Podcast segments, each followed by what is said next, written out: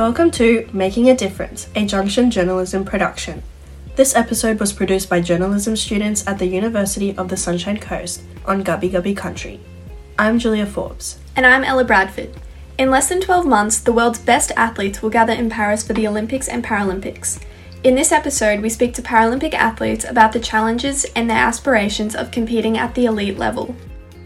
First up, one of the common themes the athletes raised in our interviews was the awkward way people approach them. The athletes we spoke to say people, including reporters, seem tentative, even scared, to talk to someone with a disability. So they gave us some advice that we think everyone might benefit from. I'm very open to people asking me questions. I'm curious about other people's disabilities, so I can understand how people would be curious about mine and I just prefer them to come and come up and ask me, like not in a rude way, just say, "Hey, like I'm curious about this." I think just to be aware that like it just doesn't really change who we are. It's just different learning barriers, I guess. I don't think there supposedly has to be a right way. I mean, as long as you're polite. First impressions count, and uh, introducing you to someone is a very important thing to do. Um, and the simple fact of a handshake, I think, is very important. People are a little bit um, cautious and maybe beat around the bush a little bit and ask if they can ask a question. I am an athlete that is wanting to win a gold medal. So that's what I want to be asked about about what it's like to to play wheelchair basketball for Australia. So I really want to answer those questions about what it's like to be an athlete. I mean, we're just like everybody else, so there's no reason to treat us any differently. So just come up and ask us just ask us a question. So I really encourage people to ask us those questions.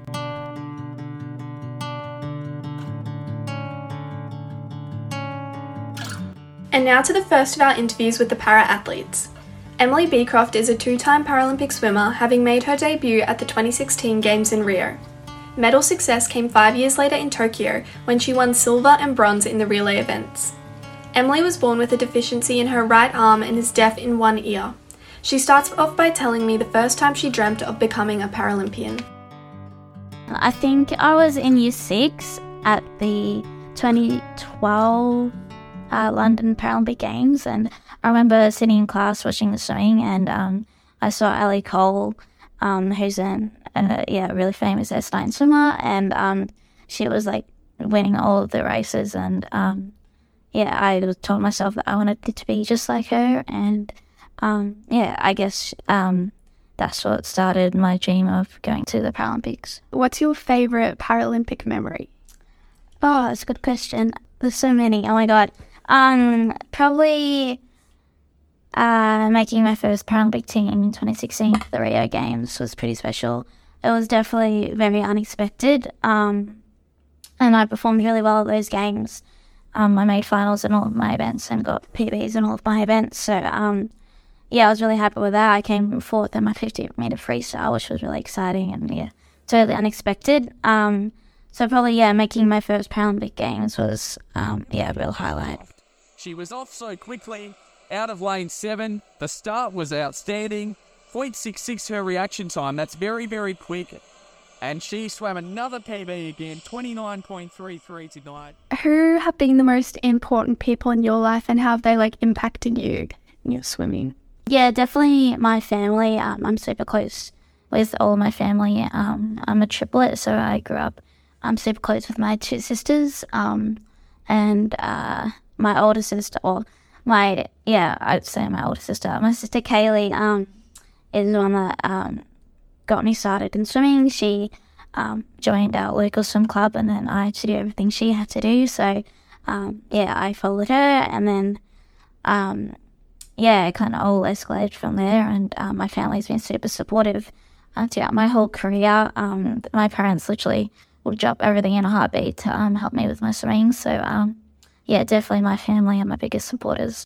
Being a triplet's pretty amazing. Has it been helpful having their support throughout your swimming career? Yeah, definitely. Um, yeah, they were my um, best friends growing up. So, uh, yeah, it's really nice to have them by my side. It's yeah, growing up as a like uh, I suppose an elite athlete is pretty tricky as well. We don't get to socialize as much, so it's um, sometimes difficult to like make lots of friends. But as suppose having um, those two, I didn't really have to worry about that because I always had them. And who would you say has been like your mentor throughout your life? Yeah, I suppose if I had a few, definitely um, my coaches. I was with um, uh, my co- my first coach for over 12 years. Um, so um, he taught me a lot. And um, then I moved up here to the Sunshine Coast at the start of last year. Um, and I joined a program coached by Nathan Doyle. And um, yeah, he's definitely a really big mentor of mine. He taught me so much in just uh, nine months of working with him, which was, um, yeah, really special. And we clicked really well. So, yeah, definitely all of the coaches that I've had over the years, yeah, have taught me a lot. What motivates you to continue like pursuing your swimming goals? I suppose um, I've been swimming for over 13 years now, so um, yeah, it's definitely a pretty special job to have. So I would, um, but it can be quite difficult as well. But I like um, the fact that I get to turn up to my job every day and get to try and improve myself little bit by little bit. Um, there's always something that I can work on.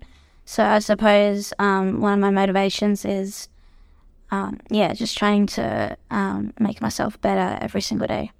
So, how did you feel when you first became like a Paralympic medalist? Uh, yeah, pretty special. I mean, those games, um, the yeah, the Tokyo games were pretty different than what I had I had imagined. Um, when I started my swimming career, I would, um, I said that the Tokyo games was um, my goal and that they were the first games I was going to make. But then I got pretty lucky and I made the games beforehand in Rio. Um, so yeah, I I had always like dreamt of going to the Tokyo Games, and then it turned out pretty different to what I I had expected. Um, being uh, yeah a COVID year and everything, but um, yeah, it was um, definitely pretty special getting my first Paralympic medals um, in both of the freestyle and medley relays. Um, yeah, and I think it made it even more special getting to yeah, share the podium with three other girls uh, who I was really close with, and um, yeah, it was pretty special. And do you have any goals or anything you're working towards right now? The big goal next year of Paris 2024 Paralympics. And how do you think that the next generation can be like inspired to get more involved and excited about the 2032 Paralympics? I know for the from the Gold Coast 2018 Commonwealth Games, um, the uh, organising communities are always looking for volunteers, and um, I think that's a really fun way that people get involved is um, to volunteer and help out. Um, I know a lot of people from the 2018 games that did volunteer, and um, yeah, they had heaps of fun. They got to they got to see have the best seats in the house to watch all the action, and um, yeah, meet amazing people, amazing athletes. So um, I think if people are looking to get involved, um, volunteering could be a really good way to do that. Next up is Jenna Jones, who for a long time never imagined life as an elite athlete. At the age of six, she was diagnosed with a rare degenerative eye condition that usually leads to total blindness. Jenna was one of six children, so the constant activity in the Jones household motivated her to get involved in sport, particularly swimming. And she was good at it, a national champion at the age of 13 led her to a Paralympic debut at Rio in 2016. Jenna told me that it was a life changing experience. And I just remember the atmosphere was insane, especially on the last night. You had like the final relays happening. I was in the stands with the rest of um, the Australian team, watching our team, and I was holding my drink bottle and the water inside of it was vibrating. That's how loud it was. I could not hear anything. Like if I spoke, couldn't hear it. It was so loud. Like that, it was is insane. From a young age, I never really watched anything on TV. I mean, I knew about the Olympics. Obviously, I'm talking like I'm talking when I was ten. I didn't really know anything. But once I st- started getting into the swimming world and I started seeing Paralympic swimmers next to me, um, and then I watched my first Paralympic Games when uh, 2012. Then that's what started to inspire me. I was like, wow, I could be like this. I could do this. And even now, I'm striving for my best in the sport. And I train with gold medalists and world record holders, and I just aspire to be like them. What is your proudest achievement as an athlete?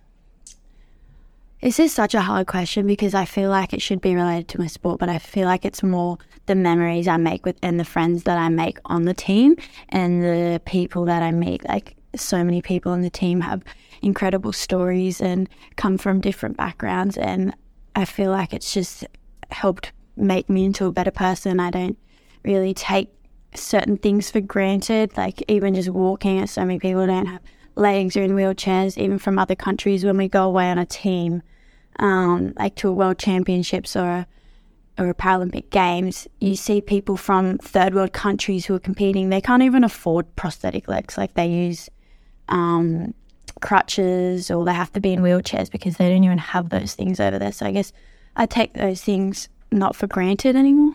So you feel there's a strong sense of community? Oh yeah, definitely. Yeah, absolutely. Um, that's really the feeling that I get the most excited for when I make a team. Like I'm like, oh yes, I can be with everybody. Like, and it, yeah, it's just it's so something incredible. Um, so I was diagnosed with my vision impairment when I was six. Um, my school teachers picked it up, and then at the time, our sport teacher at school he had done some work at a blind school, so he kind of took me under my wing, helped my parents out, and like threw me into every sport possible just so I could experience everything. Um, because at that time, the doctors didn't know if I was going to go blind overnight or what was going to happen with my vision. Um, so it kind of just stemmed from there. And then um, when I got older, maybe like 10 to 12, I was really focusing on athletics and swimming. And eventually um, I had to pick one because it was just getting too much to be doing both. And I picked swimming. Do you have any mentors that have helped you and supported you throughout your career? Um, definitely the mentors have changed as I've moved through coaches, but all my coaches pretty much have been amazing. Like they mentor me, um, my friends. Honestly, everybody in the sport brings something different. So I feel like there's not just one mentor that I have, but I take something from everyone. What are your goals right now? Long term is Paris next year for the 2024, yeah, 2024 um, Paralympic Games. And then beyond that, um, just building my career outside of swimming as well. What's the training schedule look, especially in the lead up to these kind of moments? Yeah, so we definitely just upped our training load. We train roughly 30 hours a week. So, and then between those hours, if I'm not sleeping, I'm doing uni. If I'm not doing uni, I'm taking my dog on a walk. So I really don't have any rest time. Um, but yeah, about 30 hours a week, I do training morning and night. Um, gym on top of that. Uh, we do like spin sessions on top of that. So on the bike. Um, yeah, so we swim about nine sessions a week. Then we do three gym and three spin.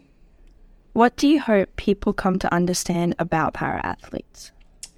There's a misconception around it that it's easy for us and that we don't train as much as the Olympic guys or we don't do what they do. That's so not true. Like, I swim alongside Olympic swimmers in my program and we do exactly the same work. We train the exact same amount of t- days. Um, sometimes we have to work harder because we have to try and keep up with able bodied athletes, you know, like, so it's not true. And I just wish that people would recognize that we still have to work hard. And even though maybe the scene of swimming or sport for paras aren't as big, like, the, like you watch an Olympic um, swimming race and the, there'll be more athletes entered, that doesn't mean it compared to a Paralympics, it's not as hard. It's still hard. What do you hope you can do for up and coming Paralympic athletes? I just want to show them how much of a community there is out there for athletes and people with disabilities and like they're not alone. Like if they talk to anyone on the team they've all had their stories whether it's being bullied at school or struggled with an accident and that's how they got their disability. Like there's a community for them to connect with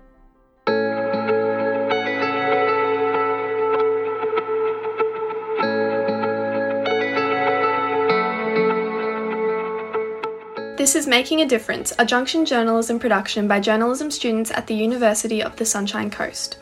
Now to an athlete who's at the end of his Paralympic career. Blake Cochrane swam at his first Paralympics in Beijing in 2008 at the age of 17.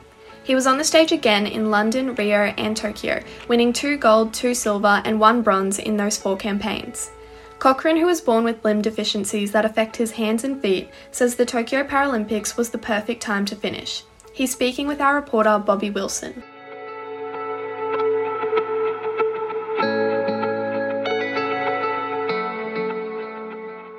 Originally, I wasn't actually selected to go to the Tokyo Paralympic Games. I missed the team uh, selection by the smallest of margins. Um, however, I was fortunate enough to get a late invitation to be selected for the team uh, due to some fortunate circumstances. Um, and so, despite all of those interruptions, I was still able to train and, and focus. Um, and attending a games with, with no crowds, um, and then stepping up at the age of 31 years old and competing in my final event and knowing it was my final event um, to be able to swim the second fastest time of my career.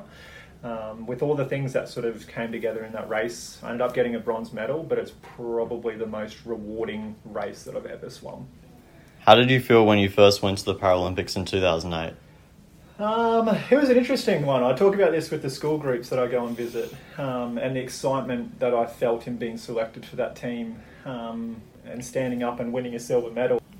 It was good because I didn't actually have any pressure on me at that point. I was just a young 17 year old and I just enjoyed the experience. But yeah, I've, I've been a Paralympic record holder um, in a couple of different events, but as an athlete, you just dedicate and focus yourself to your chosen event. And probably in the biggest training weeks that I've ever done, I was swimming up to 80 kilometres in a week, training up to sort of 24 hours.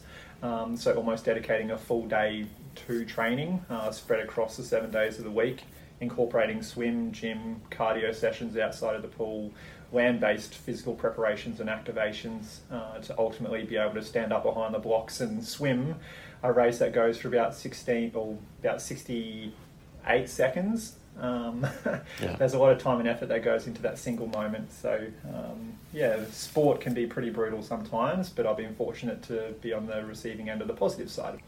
Which personal mentors have helped you along the way?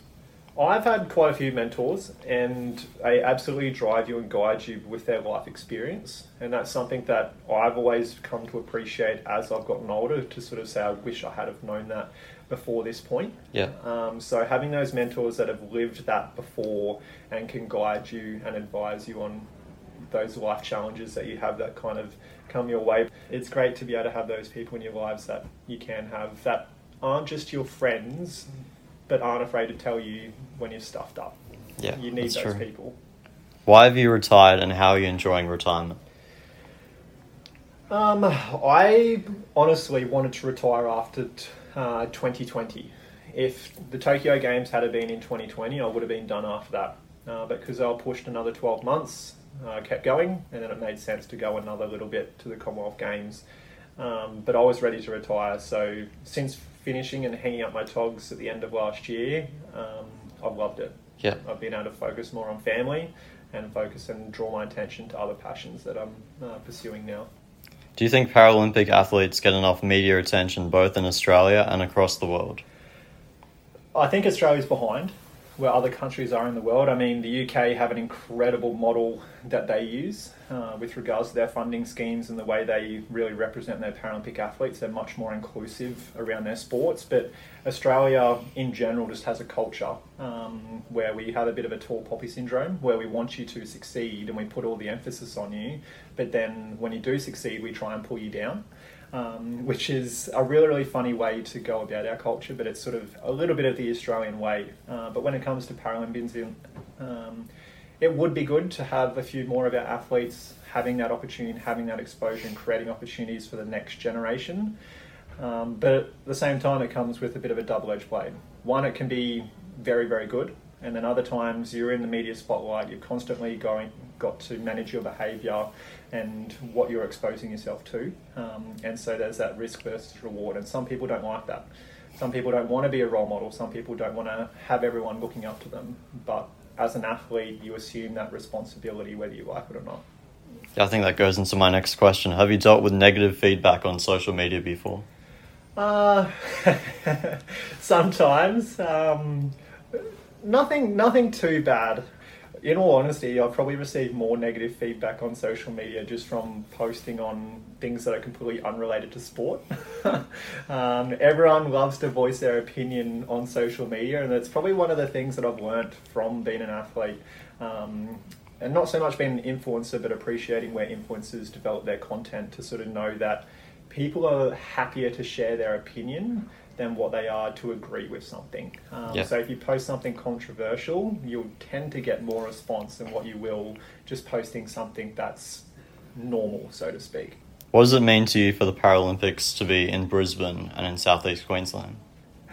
I remember I went to the the announcement ceremony down at Caloundra, um, and although there was a lot of talk that we were going to get those games, um, to actually kind of hear that announcement and officially know that Brisbane was getting those games or Southeast Queensland was getting those games, I just remember that sh- like instantaneous feeling of excitement and sort of getting those goosebumps because I've been to four Paralympic Games.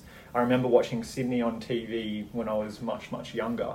And just the excitement and passion that come with these opportunities, uh, it's going to be an incredible thing for our region. And it's not just a Commonwealth Games that we had in the Gold Coast recently. The Paralympic Games and the Olympic Games bring so much more excitement and, and attitude and um, atmosphere that they will be just a games that we will remember. Last question What is the best way for Queenslanders and Australians to get around the 2032 Paralympics? Get to know your athletes. Um, there's a lot of events and reverse inclusion opportunities that come with these different sports, and honestly, you don't fully appreciate how much fun and how rewarding they are. And I honestly feel that the sense of community in those groups is so much stronger than anything you'll get in able bodied sport. Um, they're so welcoming, they're so accommodating, and the genuine sense of reward of getting to know these people that just adapt um, without any expectation of you to look after them. Stories about elite athletes who switch sports are not uncommon, and Nathan Jason certainly fits into that category. Nathan seemed set for big things when he was a part of the Australian swim team at the Pan Pacific Games at the age of just 15. He has an eye condition that's left him legally blind, and the slog of swimming training and competing took its toll. But rather than quit sport, he decided to channel his talents into track and field. Nathan told our reporter, Rattanakorn Boontem, he hopes to make the team for Paris next year. I kind of came into the whole para sport very late. My older brother is also vision impaired, same as me. So he was asked by the head coach of the Australian Paralympic swimming team if he would come and join para swimming because he was just doing able bodied at that point. And then I kind of got dragged into it as well because I'm also vision impaired. So I kind of just started watching him and he went from able bodied to para and went straight onto the Paralympic team. And then I was just, oh, that's, this is awesome. I want to get into this. What has been the biggest setback in your life and how did you overcome it? Um, I'd say the only setback I've sort of had in my sporting career, just mainly my vision impairment, it kind of inhib- inhibits me in a way of like mobility and like independence. So I, everything else I'm pretty sweet at. Like I can get study and all that done. It's more like getting myself to places, like getting myself to training and studying and all that stuff. That's kind of the, the biggest barrier in my life, I guess. Why did you switch from swimming to running? And what inspired you to do this? Um, well, my dad's also, dad was a very good uh, sprinter back when he was 18. So I've always, he's always been a sprint coach as well since I was a kid. And I've just never really given it a thought. And then after swimming, it was kind of, I wasn't getting in like the results that I was hoping for. And I was missing teams by like one or two places a couple years in a row. And I kind of started losing the love for it. And then dad was still coaching all his athletes. And I was, uh, decided one day to go train with him just for fun. And then I was keeping up with all of his best athletes. Then I was like, wasn't enjoying swimming. And I was, I thought I might have needed a bit of a change. And it's worked out really well for me since then. And how did your life change after switching from swimming to running? It's drastically pretty much like I, because I was, wasn't enjoying swimming as much and trying to train seven days a week when you're not enjoying something, it wasn't the best thing for me mentally as well as physically. So once I kind of changed and started really enjoying life, you know, and like my training schedule changed, I had more time to see my friends and stuff, and I, the sport change just really helps me and just everything, I guess. Just life seemed a bit happier in that sense. So, yeah, that was it was probably the best thing I've already ever done. And do you plan on completing in the 2024 and 2028 Olympics? hundred percent, yeah. Next year is definitely the goal. The way I've been tracking with running, I only started last uh, March, so which was eight weeks before nationals last year. But I trained for eight weeks and had nationals, and then had nationals last week as well. And the way I've been tracking is looking really good for next year. So, and if not, then a runner doesn't really peak their athletic ability till like 26 or so. So I've got a couple of years left to keep going, I guess. What do you hope non disabled people to know about disabled people? Well, every para athlete is only what their disability allows them to be, I guess. Like, we're, we may have like different barriers that we have to live around and try and work our life around, but we can still do 90% of what most normal people can do. Like, we're not limited by our disability by too much. Like, we're all pretty amazing people, I guess. And what do you hope the world of sport look like for disabled people in the future? I just hope that um, the younger disabled disabled athletes can start realizing that there are pathways for them to do sport. Like just because of their disabilities, like they can't do sport. I guess like they, I feel like as the sport grows, people are going to see it a bit more. Then they can start watching these athletes that are already competing, and maybe we can inspire the younger athletes to kind of get involved. And it's only going to make a sport greater as the years go on. I guess so. And hopefully, just the young people just to see and realize that there's things that they can do, and they can come and join us. I guess. And what would you be doing professionally if you weren't doing sports? Well, I'm actually studying um, counseling at the moment, and I've always loved um, like helping people, uh, even as a kid. Like I've done a lot of like I've done a lot of programs where we help like people with disabilities to like learn to surf and different stuff like that. So I've always just had a big soft spot for helping people. So yeah, if I wasn't doing sport right now, then yeah, I'd be ripping into that and getting into counseling.